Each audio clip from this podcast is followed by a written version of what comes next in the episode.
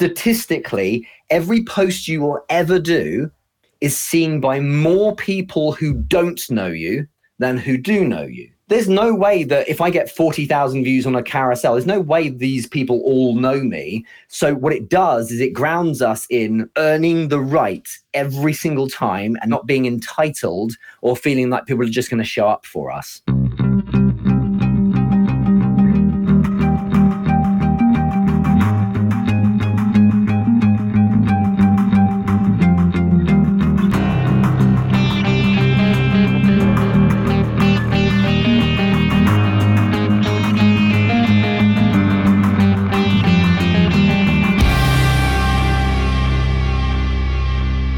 You talked about this, and it's a new term that I've not heard before, which is a call to feel and the mic drop moment. Can you give yeah. me an example of a mic drop moment or two? It's almost a bit of a Hollywood line. Maybe that's a good way to put it. It's like a one liner. Usually the sentence won't have any caveats in it, Chris. It'll be like 10 words or something. I'm going to try and find one in one of my posts okay. uh, right now. I think that might be a good idea. But yeah, so it's, it's, it's a kind of a Hollywood line that brings everything together and is profound. So, for instance, three days ago, I wrote, I did a post and I ended simply with six words in a singular line with line breaks around it. And it was appearing successful doesn't mean you are. Now, you can probably tell what the whole of the rest of the post was about that which is a good mic drop. And a mic drop line is one that kind of summarizes it and brings it all together. And what you're what you've got to map back from is the audience feeling, yes, that's exact yeah, that's the way to say, oh yeah, I totally think yeah, that's that's the sentiment I'm after. So yeah, there, there was one I wrote. Appearing successful doesn't mean you are it's not world class mic drop all the time, but things like that tend to bring. I do my best, you know. But what it tends to it tends to do is like makes people stop and think. Um, and I just I just think that's a really valuable way to do it, rather than always saying. I mean, the worst would be something like like, comment, and share below, or, or even a question, what would you add? I mean, there's nothing wrong with it, and I, I'm constantly switching it. Um, there's another one I did four days ago. Your skills and expertise are what set you apart and make you an asset. And then I drop down to the next line. So now it's time to own it. You see, I'm ending with that full stop. It's a statement like like here's the end of the sermon kind of thing, and it's this big kind of blockbuster moment. And that that is that mic drop really helps this call to feel. I need to credit um, Ash Rathod, a mutual friend of ours. He's the guy who first used the phrase. Uh, I, I, heard the f- phrase from him first. But that call to feel is about making people feel, yes, that that's exactly it. That's they're the words I was looking for because that's how I view it. And that, that what that does is bring that audience just a step closer in that sense of um, of of like they're relating to you. They they feel like you get them that much more, and it's a really powerful moment when you get it right. So it's just an experiment thing. Just keep practicing with it. But it, I think it's good to punctuate your your content with calls to action, but also with calls to feel and just see what works. And I, I do find sometimes the call to feel posts really perform well in terms of gathering a, a larger number of people around to really engage in that in that content because that helps then the following post the next day i have this kind of momentum behind me and maybe i can be a little bit more on the nose with even a more commercially led call to action at the end. That was excellent. Thank you very much. So the call to feel your mic drop moment is this emphatic conclusion that might be charging or polarizing to people because now I feel like I got to write a response or you're right. I'm so inspired or no, I hate this. This is, and you're, you're provoking a response. You're like chumming the water with bait. So the sharks come in, right? It's a quotable exactly. quote. It, it might be like some, some, some like tweet like moment where everybody's like, that's it. You summarize the whole thing up. Exactly. It, yeah, a tweet like moment's a really good way of putting it. And um, I often use the word reframe, and I think it's it's noticeable that when you do a post that that kind of shares common sense like tactics or how to ideas and it's like yeah but everyone else says the same kind of thing all you're doing when you do that is you're playing safe and you get this false positive of a bunch of likes and people going, Yeah, good point, well done. But you are squarely putting yourself right in the center of everyone else, just like everyone else. But when you reframe it and say, But have you looked at it this way? Or, but, but here's the blind spot, or here's the thing, the revision or the evolution on that mainstream idea that you hadn't considered. People now see you as someone who thinks higher. And that massively uh, uh correlates with a peak of profile views.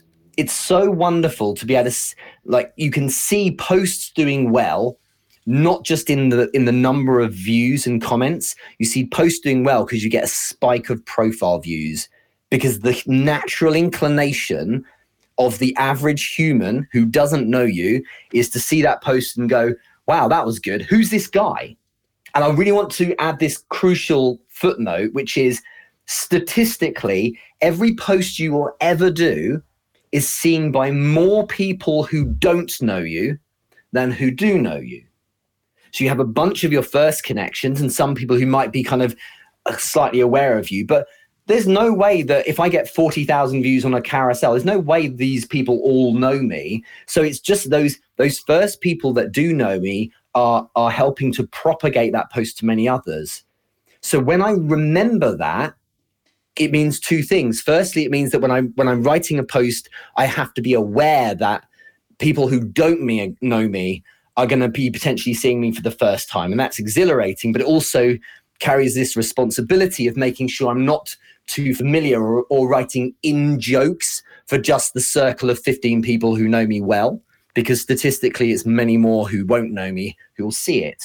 But also, it's really powerful to do this because if I think about it, I've got loads of people who don't know me seeing me for the first time, and they might just scroll by because they don't think to themselves, oh my God, cool, Richard Moore just posted.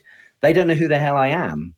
So, what it does is it grounds us in earning the right every single time and not staying not being entitled or feeling like people are just going to show up for us although there is a tactic I can explain uh, if you want me to now, uh, that that can really help this. By the way, um, so on YouTube.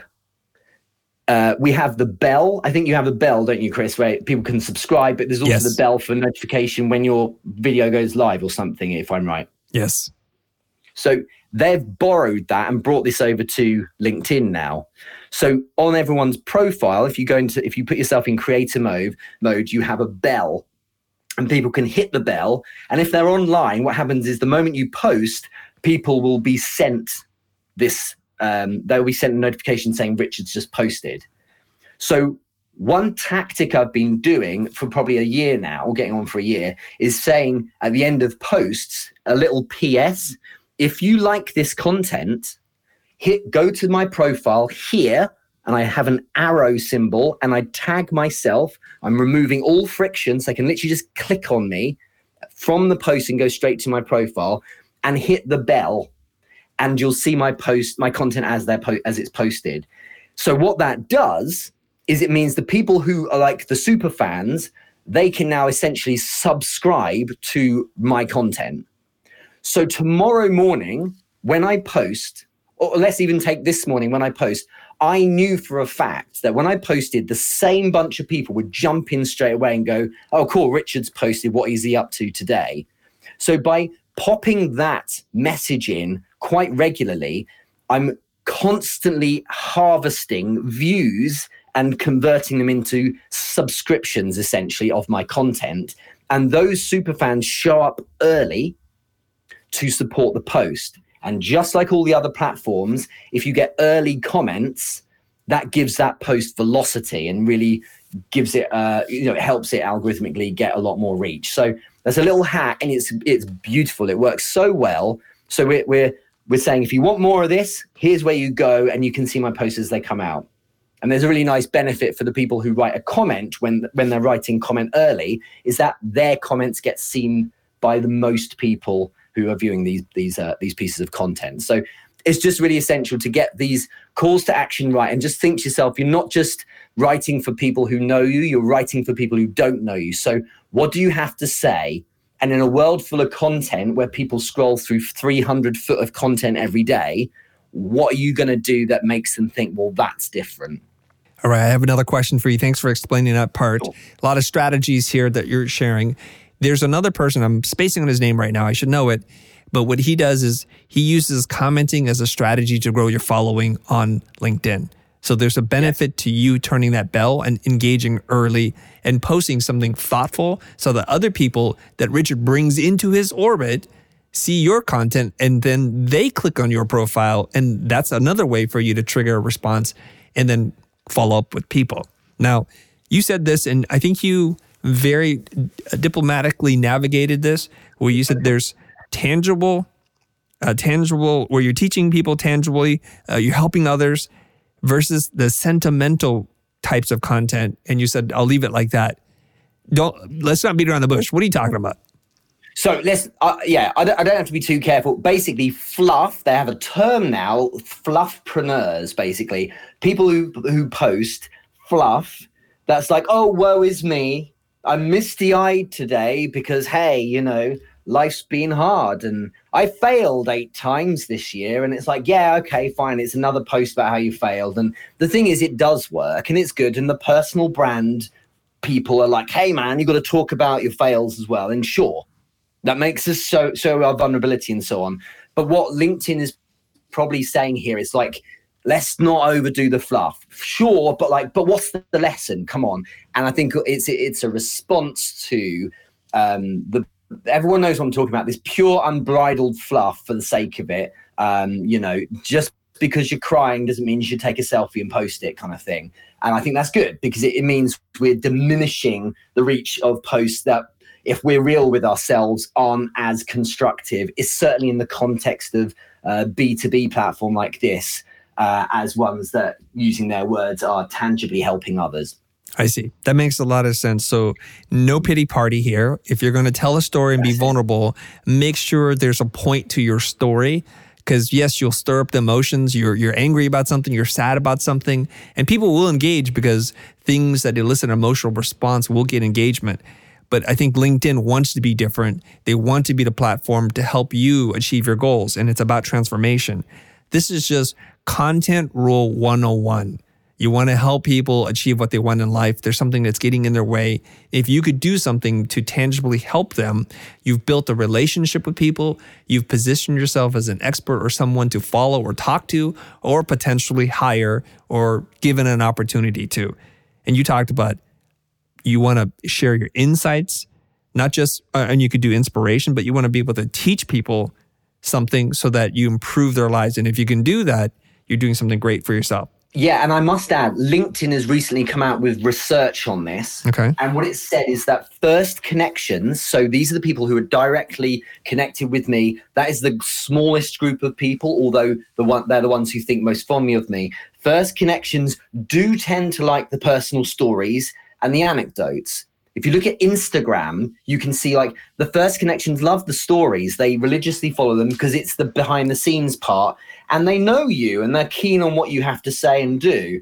The average person who doesn't know you is like, I don't care what you're having for breakfast. But as you're someone who really loves you, is like, yeah, cool, you're there and you're having that food and that matters to me to know that. So the surveys show like the research they've done has said you know first connections do love the personal stories and the you know the little quips and the jokes but that vast majority of people who are actually seeing you statistically the second connections the third connections and so on they respond more to knowledge and advice and you know things that are insights and so on and we've got to remember you know it's always good to warm an audience but it's important as well every day to be saying, how do we add new people in here?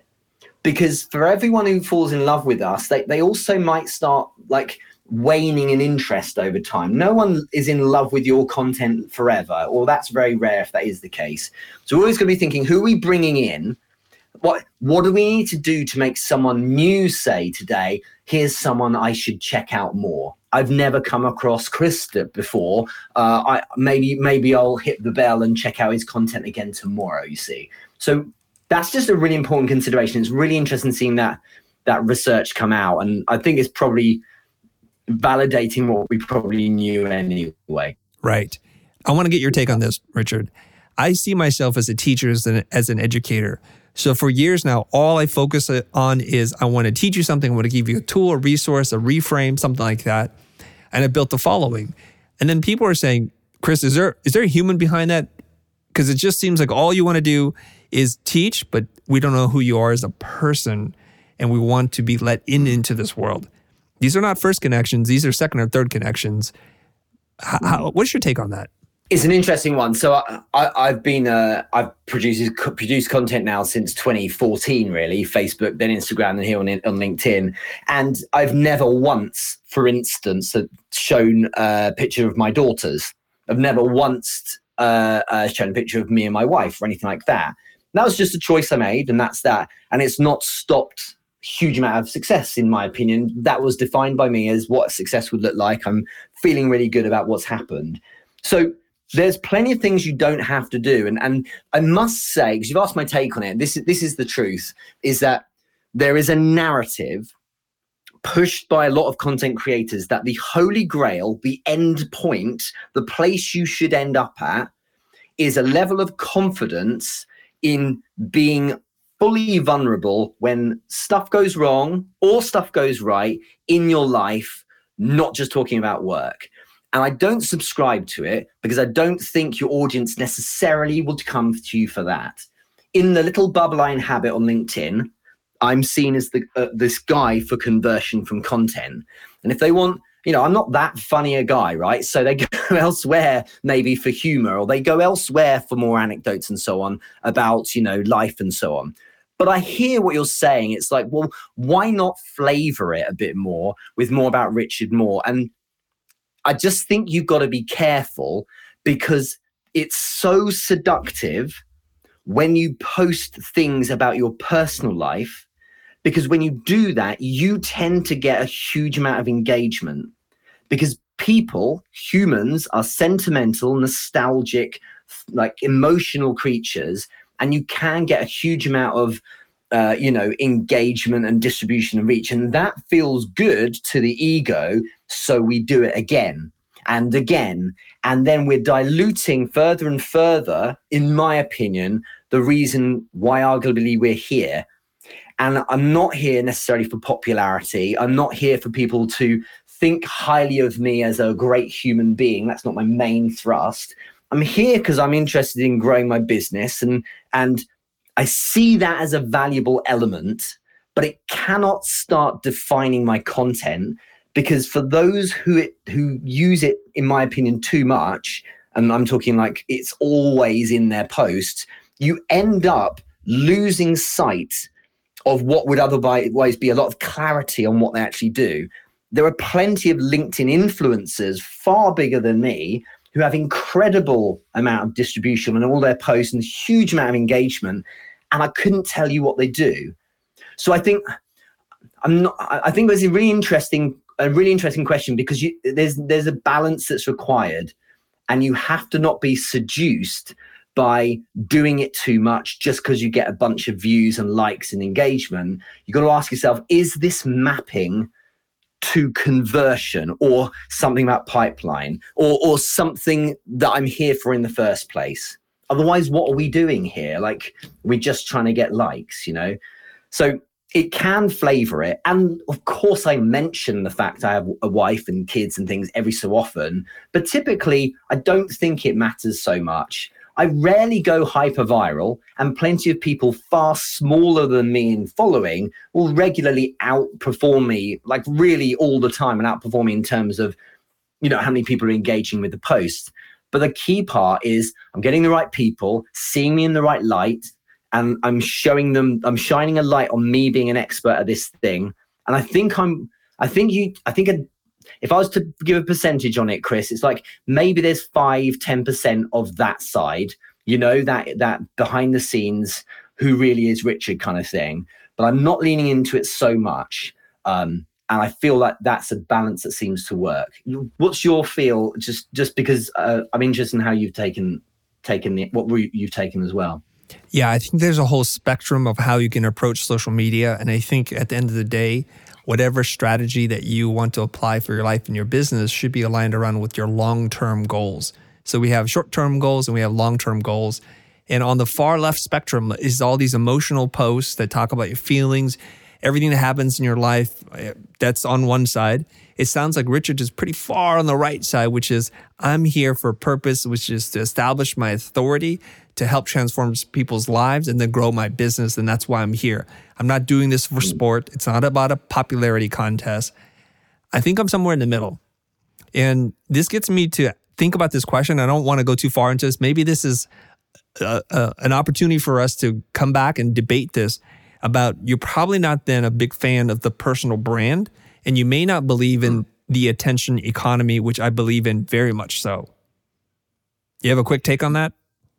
I do, and and um, as I, as you were talking, I was thinking, I was like, what really is at the heart of this? And the fact is, there is no wrong or right. There's what works for you. Right. And my extreme, that's because it is my extreme on this, which is not being so open about the personal life, actually reflects the self.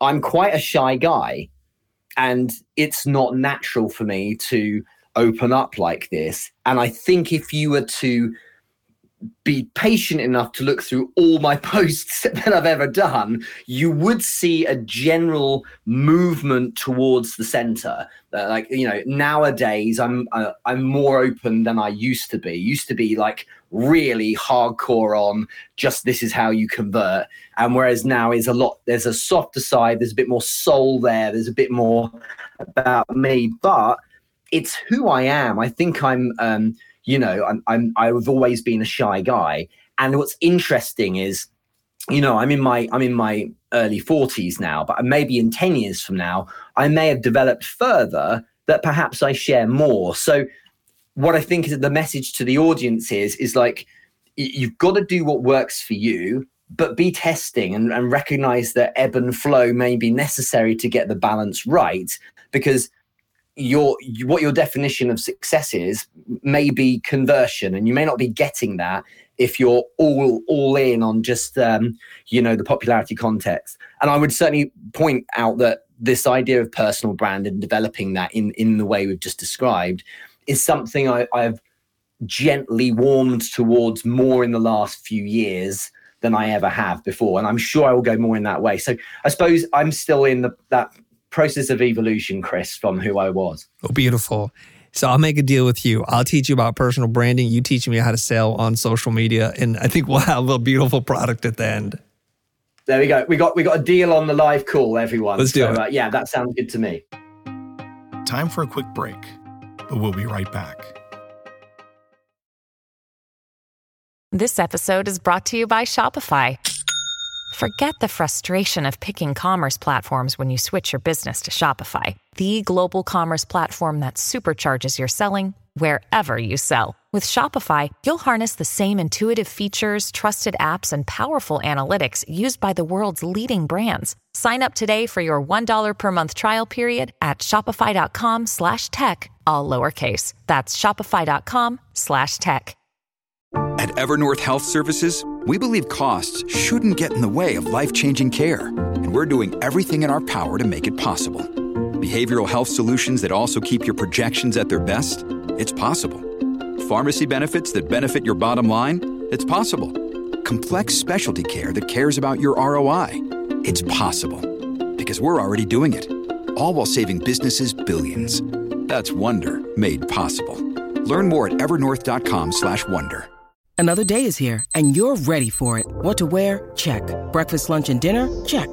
Planning for what's next and how to save for it? That's where Bank of America can help. For your financial to-dos, Bank of America has experts ready to help get you closer to your goals. Get started at one of our local financial centers or 24-7 in our mobile banking app. Find a location near you at bankofamerica.com slash talk to us. What would you like the power to do? Mobile banking requires downloading the app and is only available for select devices. Message and data rates may apply. Bank of America and a member FDIC. Just a brief pause to say a heartfelt thank you to our supporters at The Futur. Helping 1 billion creative people do what they love for a living isn't just our passion, it's something we live by. To say thank you, and because we couldn't do it without you, we want to give you the chance to craft your own curriculum so you can save time, money, and focus on what really matters your business and your creative pursuits. So, for the Black Friday season of savings, we are offering you the chance to save 25% on all courses, resources, toolkits, and merch all November long. Visit thefutur.com forward slash season of savings for details.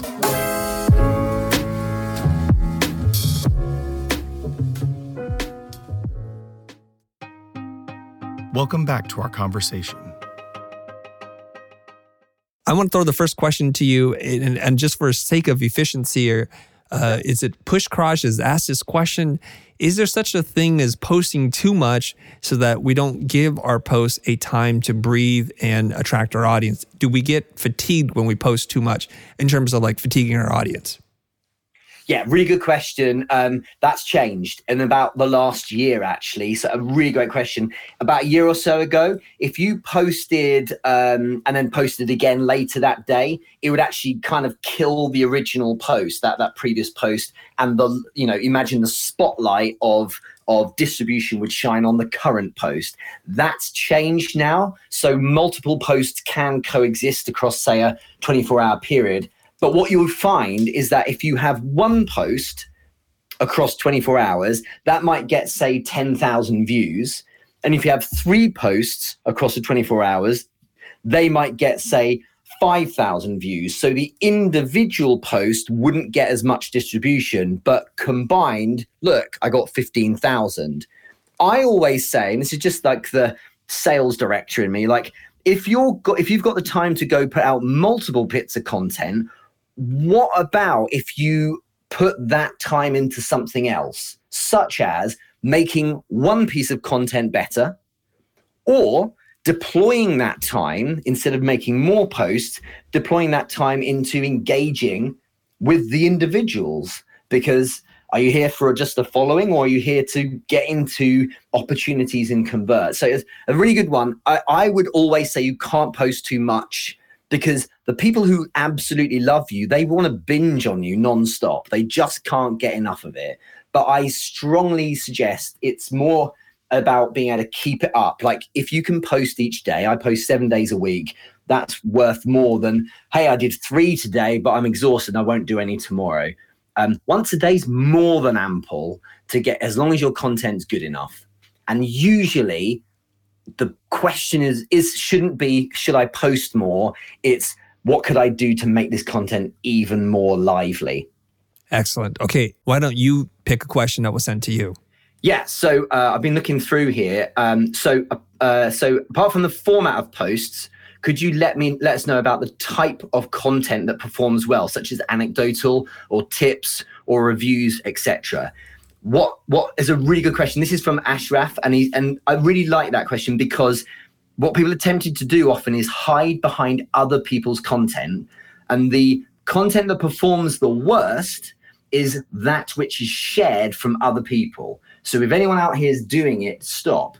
If I hit share of someone else's post, if I love what Chris Do has posted today, and I hit share, his post gets a kick and I get nothing. So LinkedIn won't distribute a shared piece of content. But in terms of the type of content that I would write, it's the stuff that makes people see themselves in a different way or learn something new that they didn't realize about themselves. So when it's like, did you know that if you said this this way rather than that way, it has that effect on people in terms of your sales calls or something like that? Or did you know that if you if you do x y and z you have this outcome? And when people are saying to themselves wow i didn't even know it was right under my nose. If i just took that small action and for me it's things like if you use this line or this turn or this turn of phrase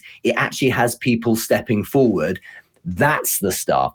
It's and what it is ashraf it's the practical nuggets that they are powerful bits of information that they can deploy straight away. And they're like wow I, I can try that and i can i can get a result straight away. And i just tend to find that they they work the best. But as i mentioned earlier the reframe posts are crucial. It's the ones that make people think i i'd never looked at it that way before. Or or even even better way of describing their feeling is no wonder I had never got the results I wanted because I hadn't tried that thing that this person's just been saying. So that those kind of vibes are, are what works best, as opposed to just a how to or three tips for good community, you know, because that feels a little bit too um, like everyone else's. Mm. Richard, I have to ask you this question since you're in dialogue with LinkedIn folks. Is yeah. I've noticed something that's happened in the last couple of months where when you comment on someone else's post, they make a suggestion. Would you like to share this? And the way they treat shared posts today is a little bit different than they used to. So if LinkedIn doesn't want us to share posts by rewarding us, why is that a feature and why is that a suggestion? Or maybe I'm misreading what's going on here. Good point. And so what's interesting, and um, this came out of a, a call I had recently with LinkedIn, he said you've got to remember you're speaking richard on behalf of a lot of content creators and he said the vast majority of people aren't here with that agenda in mind. And so actually there's a lot of people wanting other things. And so what's really interesting is that it's like share a post because it's a wholesome thing to do and it stimulates a conversation. And i think there's probably now it, they'll probably dial up the value of posting someone else's piece of content. Um, and you know you get a trickle of engagement. But the fact is that if you're a content creator trying to move the needle and get people to look at what you're doing why are you a conduit to other people's knowledge and ideas when you would probably do better to share your own? You know this is your show. They're following you for a reason. So i, think there is a slight is an there's an agenda that linkedin has there of like you know this is good to keep that sense of community for for the masses who don't necessarily have the same agenda as content creators. I don't know if I've articulated that right. Perfect. Thanks for saying that. And I just do want to say anybody that's a fan or a friend or part of our community, I personally love that you share our content because it's oh, kind absolutely. of it's kind of how I gauge whether or not this content is hitting with people. So if it has hundreds of people resharing it, I think to myself, I think they want more content like this. And that's what informs me as to what to write and create. So, okay. Absolutely. And, and, and, what's exciting is that LinkedIn is just rolling out now better analytics on this stuff. So in your profiles, especially in creator mode, at the top of it now, you can hit analytics and you can really get deeper dives on demographics and so on. And you must pay attention to that. You know, if you get 24 reposts, it's a big signal that you res- really resonated. So, uh, so, yeah, totally agree with that. And some people love to share, and, and they have a. They're not trying to convert. They just they just love you know contributing, and that's all good. Okay, great. So I'm going to bounce over to Chris. Chris asked this question about how helpful is it to boost content? Are, are we are we doing this? Because I don't know anybody that does it. Uh, maybe I, I need to do it. I need to consider it. What do you think? I've thought about it so much, mm. and I, I, remember. So, so last time we did one of these calls was a year ago, but I think it was two years ago on on Clubhouse that we talked about this. And and um, you said, look, on Instagram, if I boost a post, I'm going to get more people like that seeing that piece of content, and it's a really nice top of funnel idea. What's interesting is if you boost a post, it, it you know it can go out to more people, but then the problem is you have this word promoted and I just feel it's a subtlety that we can't overlook. That I don't know about you. If I have a new in my news feed or in my timeline or whatever, if I see pieces of content with sponsored or po- or or um, you know promoted, there's part of my conditioned brain that's like, oh, advert probably or something like that. Some form of gamification. I'm going to disregard it a bit and I, I, can only speak from one man's opinion, but that, that's how I view it. And I think that that might be the general sentiment because, you know, that's how people typically view ads. But here's the fact: is that the algorithm is so organic algorithm is so um, uh, generous anyway. I just don't think it's necessary um, I think I think it might be worth playing with. And LinkedIn are desperate for you to advertise and, and boost posts. And you know they're throwing they throw they typically throw like twenty five dollars of free credit if you want to give it a go. But um, from what I understand from those who've tried it, it's just kind of pointless uh, compared to just doing great content and spending time with the community. So I think save your money is my advice on that one. Okay. So I've never boosted a post personally, except for on YouTube, and I have done it. I have my team do it. And in fact, when I boosted that, by targeting certain audiences. It's shown on the sidebar, so you already kind of know it's promoted. And it hmm. actually helped one of our videos go viral, which then made our whole channel blow up. So it was money well spent. But I've not done it on LinkedIn. That's such a good case study then. And and the thing is it's people mustn't take what I'm saying as meaning it's a terrible idea. And Chris has just shown what's so important in the nuance, which is if you get it right, something like that can help you blow up. So I, just think your anyone listening, your opinion must always be based on testing yourself, not just what I have to say. So the, we're here as Chris and I are here as guides. It's so important to have uh, have a test and play yourself as well. Okay, Ibrahim, what's your question? Yeah, thanks, Chris. Richard, thank you so much for the insights in terms of like switching up the types of posts. The question simply is how do you do you plan the subjects of your posts in advance or are they more spur of the moment when you wake up in the days like, oh, I should post on this? Or is there a set agenda that you kind of unroll out throughout the week? Uh, thanks, Ibrahim. Um, I'll go first, and Chris, if, yes, if you don't mind. So m- my my approach is really simple. I have in mind typically a kind of a general theme I'm going to be focused on. And um, I'm not a massive planner; it's just not my thing. So I, I'm like, I, I can be creative in the moment, but the answer is actually neither of those options. Because what happens is after several months of writing content, you now have a reservoir of past posts that can perform well, right? So four or five posts out of every seven each week are a form of repost. So the other day, this is how it looked.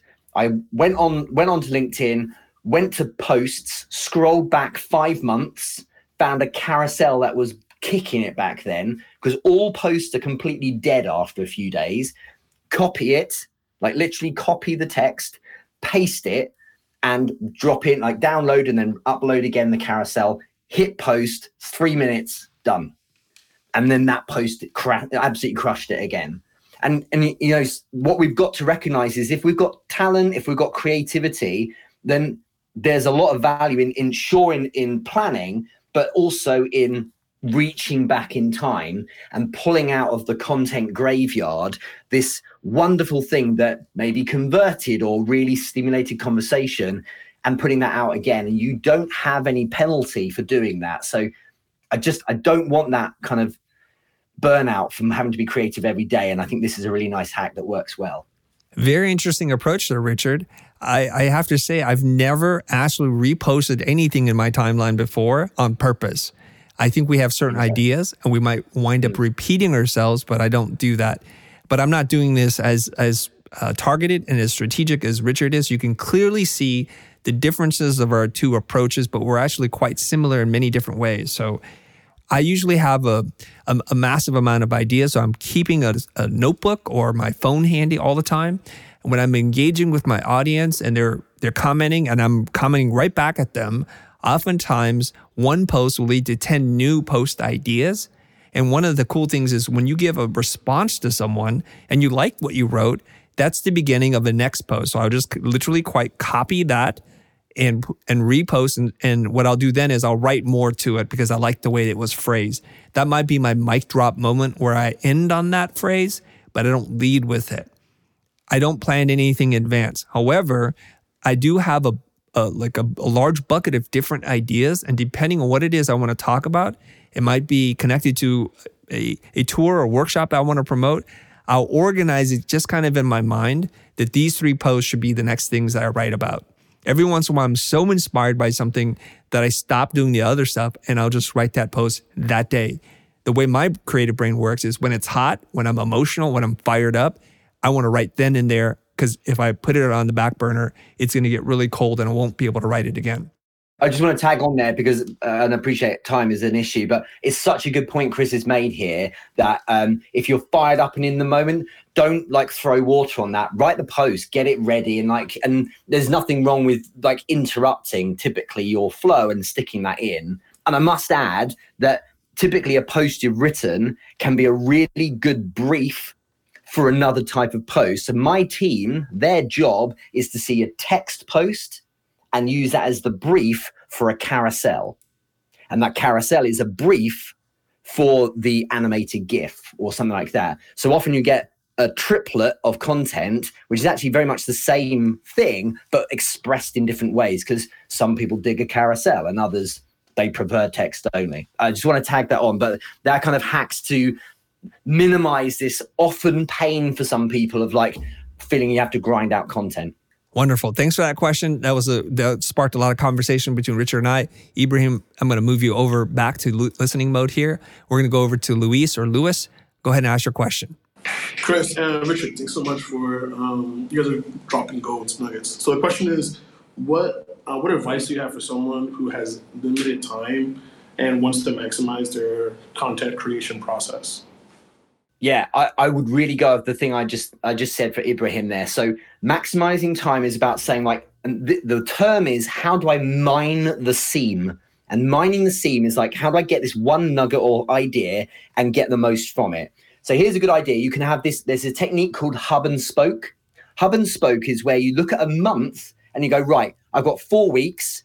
Each week I need one theme. So it might be personal brand one week, Second week's conversion. Third week is, you know, communicating uh, on the phone. And then the fourth week might be whatever else. So I have four themes for the week. Then what I do, so for, each week, so then I have the, the spokes for each of those topics. The spokes represent the post I do each day. And I might have an observation as one spoke. I will have um, a contradiction kind of post. So, like, you know, everyone thinks this, I think this as another type of post. I will have a old model versus the new model kind of post. I will have um, a story as a post and maybe something else like a poll or something like that. So now my five types of post I can do each day of that week against that one topic. It's a really good way to be able to sit down and go, right, it's Tuesday. That means I'm doing a observation post. And what's my topic this week? It's personal brands. You can already feel, well, that's almost starting to write itself. I'm going to do a personal brand post. What's an observation I've seen recently? And it is a beautiful kickstart for if you don't have time and you're like, oh, I'm going to have this writer's block if I have to be creative. So I love that one. But I must add, like I said earlier, like seriously, reposting or borrowing from previous ideas and changing. You know, sometimes so add an image when it was text only before, something like that. So does that help, Lewis? Oh yeah, it helps a lot. Thanks a lot. A lot of people want to create content to attract clients, but they don't want to put in the effort. They're not prioritizing this. What is a company? What is a business without customers? It's a bankrupt company, basically. So if you don't prioritize these actions, well, you'll get what you put into it. So think about that, Lewis or Luis. Okay, we're going to move over to Nick. Nick, what's your question? So uh, yeah, hi guys. Um, I got a lot of love for uh, for Rich. Rich gave me some sales training way back in the uh, the day. Um, so my question is uh, around newsletters. How do you feel about the SEO benefit of newsletters, articles in your content matrix? Um, I only ask because I noticed you've you've cut back on yours recently, Rich, um, and you mentioned it was quite low down in your content matrix. Uh, doesn't get much engagement. I don't do it personally for the platform engagement. I do it for the Google juice. So I just mm-hmm. wanted to get your your take on it it's this it's this thing of you know if it matters to you and you're going to really lean into it then it could probably be you know better for you. I don't want to say for a second newsletters are a crap idea. Newsletters are an amazing way to capitalize on a big audience you might have and you might get a load of subscribers and your ability to do well through newsletters is down to the usual st- stuff. Can you stimulate the open? Can you stimulate the read? And can you stimulate the call to action or the action afterwards um, i just don't care as much about the seo and here's why my approach is warm inbound from people falling in love with my notions through my content so they warm themselves so they're kind of emotionally sold going into the call the issue I take with SEO, and sorry, those who love it, and it does work and it's all useful in some ways. The issue I take with SEO is when someone finds me top of Google, they might see an article, sure, and then they might, of course, go to the website, but that's not necessarily the journey I actually want them to take. I tend to prefer them to warm themselves through the content and and then come to me uh, with that that kind of in that state. I just find that the SEO results I've had are people like, hey, okay, I'm looking for somebody who might be able to help with sales. I'm looking, I'm shopping around. Uh, why should I buy from you? And that tends to be in the main the response I've got from it. But my my model is much more uh, warm inbound from content, so that's why I've diminished that in my in my content matrix, uh, Nick. But but that's my approach. That doesn't mean it doesn't work or is wrong. It's just not right for me. Yeah, it's it's one of the things that um, we strategize with with clients because when you do this with teams of people, you can you can manipulate SEO quite easily with it. But mm. uh, but yeah, that makes sense. All right, thank you very much, Nick. Go ahead, Charlotte. Thanks. Hey, Richard. Um, spoken to Richard a few times as well. Love him. Um, what do you do when? So you you've built up quite an audience for the past six months, and your content resonates with one type of audience, but you think that what you're actually going to sell is going to be your buyers are going to be different. So how do you switch from sort of the tips or the problem solving to more authority building content yeah, I think I think a lot of people feel that they have to almost announce it or or do something, and and I don't think there needs to be a moment. You know, I think just change course, just start doing the different content. And I think that's interesting is when you do that, those that some that show up for you will either be like, ah, that's not what I'm after anymore, and they, they, he keeps talking about this, and they, they get turned off good. Yeah. You've segmented away and disqualified them. Uh, meanwhile, other people are like, now this is the kind of flavor I'm into and um, they lean into more. You see, so I think just like it's not, it doesn't have to be like steering an oil tanker. I think just start doing the thing that that you're like, do you know what? I need to be going in this direction. Just do it, and then you know, but recognize that it doesn't happen overnight, and and you have to kind of take that time and and and you're grooming or conditioning that audience to view in a different way or or start feeling that your content's going to be type X rather than type Y, if, if that makes sense. Yeah, perfect. Thank Good you. stuff. Thank you. Uh, right. Chris, would you add anything there? Actually, I'm, I'm interested in what I'm personally interested in what you might think on that. I don't I don't really think so much about like the kind of audience I'm trying to attract. I just write what I feel is important, and I I can change it like the wind. And I think your your advice is spot on. I think sometimes we think our customers, our clients, our community obsess over what it is that we do and they really don't care. They have their own life to deal with. Mm. Okay, let's let's move this over to Aya. Is it Aya? It is Aya. You said it perfectly. Thank you, Chris. Hi, Richard. And Hello. my question was um, well, the points that really saliented with me was talking about balancing, talking about attracting new people as well as appeasing your super fans. So I was just hoping like maybe you could talk a little bit more about that, like getting that balance, because I think it's such a it's such a good thing because there's people that do support me all the time and mm-hmm. they do know a little bit more of my personal story. And I, I love that nuance, like your first connections, they want to hear about that. And I think you're right. People who like you want to get as much from you as possible. Mm-hmm. But how do you also take into account people who don't know you? And do you have a, a particular way that you balance it or you balance it, Chris? I'm just curious. Yeah, I think what a really valuable element here, which you've not covered that much, is comments. And what you can do is, you know, when when your when your content is written in a way that that like kind of is trying to stimulate everyone is is giving good good technique and good ideas and so on and your first connections show up and cheerlead you you know you can you can like riff with them in in the comments in in the replies there and i and i find myself you know it, when i'm in that when i have a set time and i time block a couple of times each day to show up and respond to comments those that are my tighter friends maybe i'm on whatsapp or maybe they're just hung around a bit or you know they're familiar faces maybe the you know the comments are a bit more playful with them because we've got that vibe. And what i'm doing is actually validating emotionally for them that it was worth showing up again today to hang out here. And i think so it's actually the comments that really helps there and and so that allows me to keep them quite happy and allows me to stay quite in lane. And you probably sense this from this session that I'm very in lane with um, uh, the content I write, and I won't go too off piste and talk about personal stories and stuff nearly as much as here's another great thing you can try that's going to help you make more money. Um, because that is my my kind of mouthpiece to those who don't me, know me as much.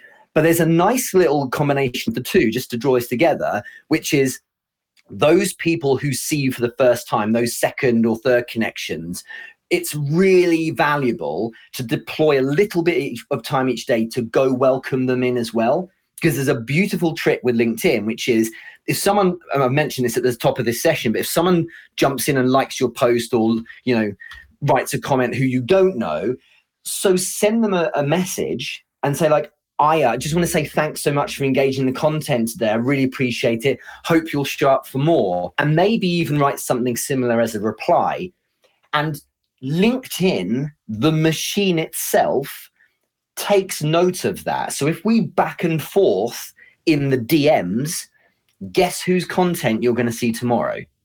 So LinkedIn's like, oh, well, maybe you want to see more of Richard then. So there's practical value in doing some DM work with the new people at that very top of funnel. And well, and, and because what will happen is LinkedIn will serve them again with your content. And I love that because it it, it accelerates the warming process really well. Hope that helps. Mm, that was brilliant. I didn't even know about that. I, I kind of came in maybe 10 minutes late. I didn't know about that at all. So that was brilliant. Thank you so much. Yeah, a couple of comments back and forth, a couple of DMs back and forward with new people, and and LinkedIn will say, well, if you're engaging, well, then why wouldn't they, you know, algorithmically, will serve that person your content again the next day. So so it's just really valuable and um, uh, it's a nice way of getting warming brand new people every day which is a, a great way of growing not just the following but an engaged following yes okay so uh, this is a, a, great observation that you're sharing with everyone richard but it's also something from an end user if you see something that you like if you click on it you touch it you give it a heart or something you'll start to see mm. more content from that person and more content like that content so in a way, you're training the algorithm to give you more of what you want and less of what you don't want. So it's kind of important on both sides of this.